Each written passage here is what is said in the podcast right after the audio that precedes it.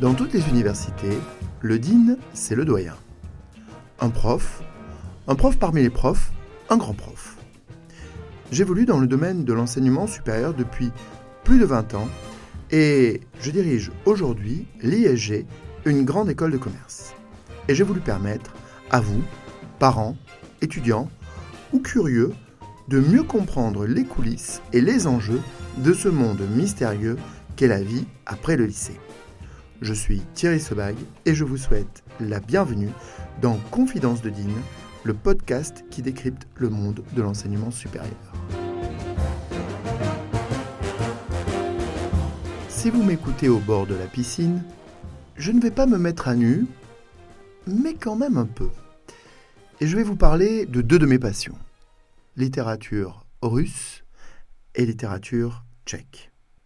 Quand j'étais étudiant, je crois avoir à peu près tout dévoré de ce qui avait été traduit en français, du tchèque, du Kundera, du Kafka, bien entendu, et puis d'autres choses. Et puis, naturellement, je suis très vite arrivé sur la littérature russe. Et nous allons parler aujourd'hui, pour ce nouvel épisode, d'un auteur, grand auteur russe, mais qui est aussi pour moi une leçon magistrale de management. Cet auteur, c'est Tolstoï, et l'ouvrage de management s'appelle Guerre et paix.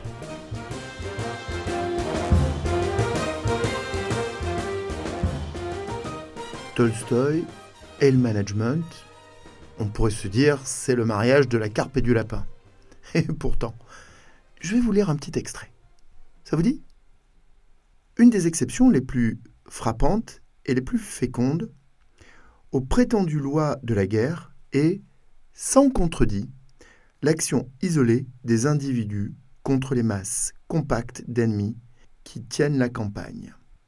Cela a donné lieu à une guerre que l'on a appelée la guerre des partisans.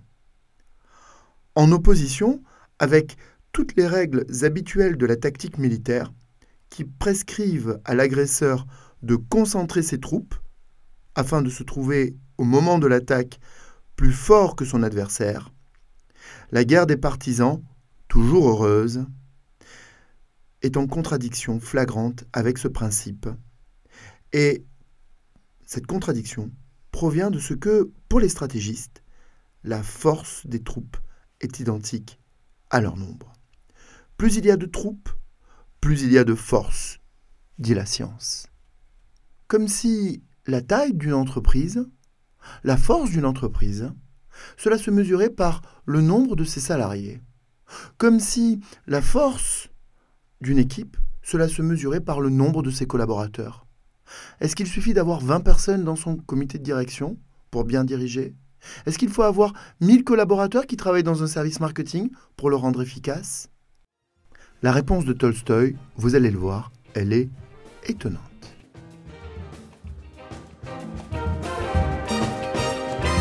Reprenons donc la lecture de ce passage. La science militaire trouve dans l'histoire foule d'exemples où le nombre des troupes ne constitue pas toujours leur force effective. Parfois, les petits détachements mettent les grands en déroute. Cela tient, dit Tolstoï, à l'existence d'un multiplicateur inconnu. Il l'appelle X. X, c'est l'esprit des troupes, c'est-à-dire le désir plus ou moins vif de se battre, de s'exposer au danger, sans tenir compte du génie des commandements en chef. Dix hommes, dix bataillons ou dix divisions se battant contre quinze hommes, quinze bataillons, quinze divisions, prenant le dessus. 4x égale 15y. x rapporté à y, 15 rapporté à 4. Ce que nous explique Tolstoï, finalement, ça n'est pas très éloigné de ce que les économistes et les managers appellent l'efficience X. L'efficience X est assez simple à comprendre. Elle suppose qu'il y a une différence entre des heures au travail et des heures de travail. Venir au boulot, ça n'est pas toujours venir travailler. Tenir une arme, ça n'est pas toujours être efficace au combat. Et donc, les entreprises, les managers s'interrogent sur comment rendre des heures de travail efficaces. Mais ce n'est pas tout. Laissez-moi vous dévoiler un coin supplémentaire de cet ouvrage de Tolstoï.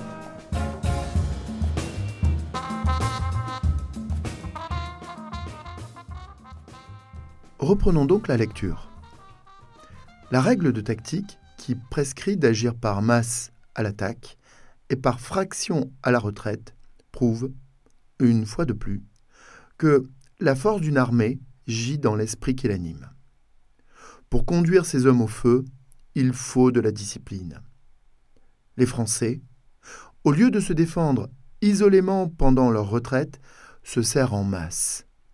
Car, l'esprit de l'armée étant à bas, la force seule de la masse et du nombre pouvait contenir les unités. Les Russes, au contraire, qui, selon ces lois de la tactique, auraient à attaquer par masse, se divisent, parce que l'esprit des troupes est surexcité. Dans cette guerre des partisans, les partisans détruisirent en détail la grande armée et balayaient devant eux ces feuilles mortes qui se détachaient elles-mêmes de l'arbre desséché. On comptait déjà une centaine de ces détachements, de forces numériques et d'allures différentes. Les uns avaient conservé toute l'apparence des troupes régulières, avec de l'infanterie, de l'artillerie et tout le confort habituel de la vie. D'autres ne se composaient que de cosaques et de cavalerie. Les partisans, étonnés de leur propre audace, et s'attendant à tout instant à être entourés et pris par l'ennemi, se cachaient dans les forêts et ne décelaient jamais leurs chevaux. La guerre, une fois en train, chacun savait ce qu'il pouvait entreprendre. Les petits détachements, qui les premiers commencèrent à suivre de près les Français, trouvaient faisable ce que les chefs de corps les plus nombreux n'auraient pas osé prendre sur eux de risquer. Quant aux Cosaques et aux paysans qui parvenaient à se faufiler jusqu'au milieu des troupes ennemies, ils croyaient tout possible. Dieu que ça m'inspire ce passage de Tolstoï. Dieu que je me dis, oh, qu'est-ce que ce serait bien d'avoir des collaborateurs, des soldats, des lieutenants, des généraux qui n'attendent pas qu'on leur donne des ordres, mais qui fassent. Mon Dieu que c'est reposant des gens qui font. Mon Dieu que c'est reposant des gens qui entreprennent. Mon Dieu que c'est reposant des gens qui pensent la victoire au bout du fusil. Ils sont un, ils se battent contre mille. Ils les terrassent. Ils osent entreprendre là où les grands chefs n'auraient jamais osé de se risquer.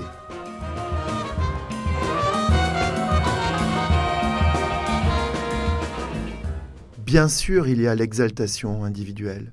Bien sûr, il y a le soldat héroïque et il y a des collaborateurs héroïques. Je dirais qu'il y a dans cette guerre des partisans que décrit Tolstoï un côté start-upper.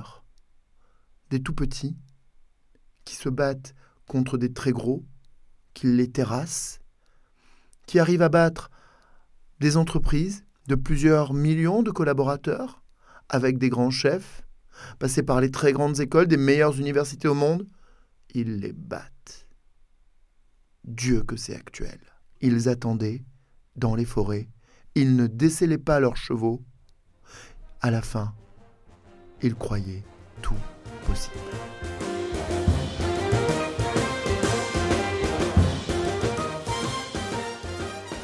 Voilà, vous l'aurez compris, c'était un épisode un peu spécial où l'on parle de littérature classique, où l'on voit que le classique c'est finalement moderne, que le classique c'est aussi des leçons de management, on en prend des grandes. Je trouve que Tolstoï, Guerre et paix, c'est une très grande leçon de management. Je trouve aussi que dans une école de commerce, où l'on forme des esprits, il est important également de former des esprits éclairés, d'avoir euh, des étudiants qui, à la fin, aient aussi un peu de culture. C'est aussi ce qu'on leur demande. C'est aussi ce à quoi on forme. C'est aussi ce qu'on attend de ces études. D'avoir finalement des passions que l'on se découvre, des gens que l'on a envie de lire. J'espère que je vous aurai donné envie de lire Garépé cet été.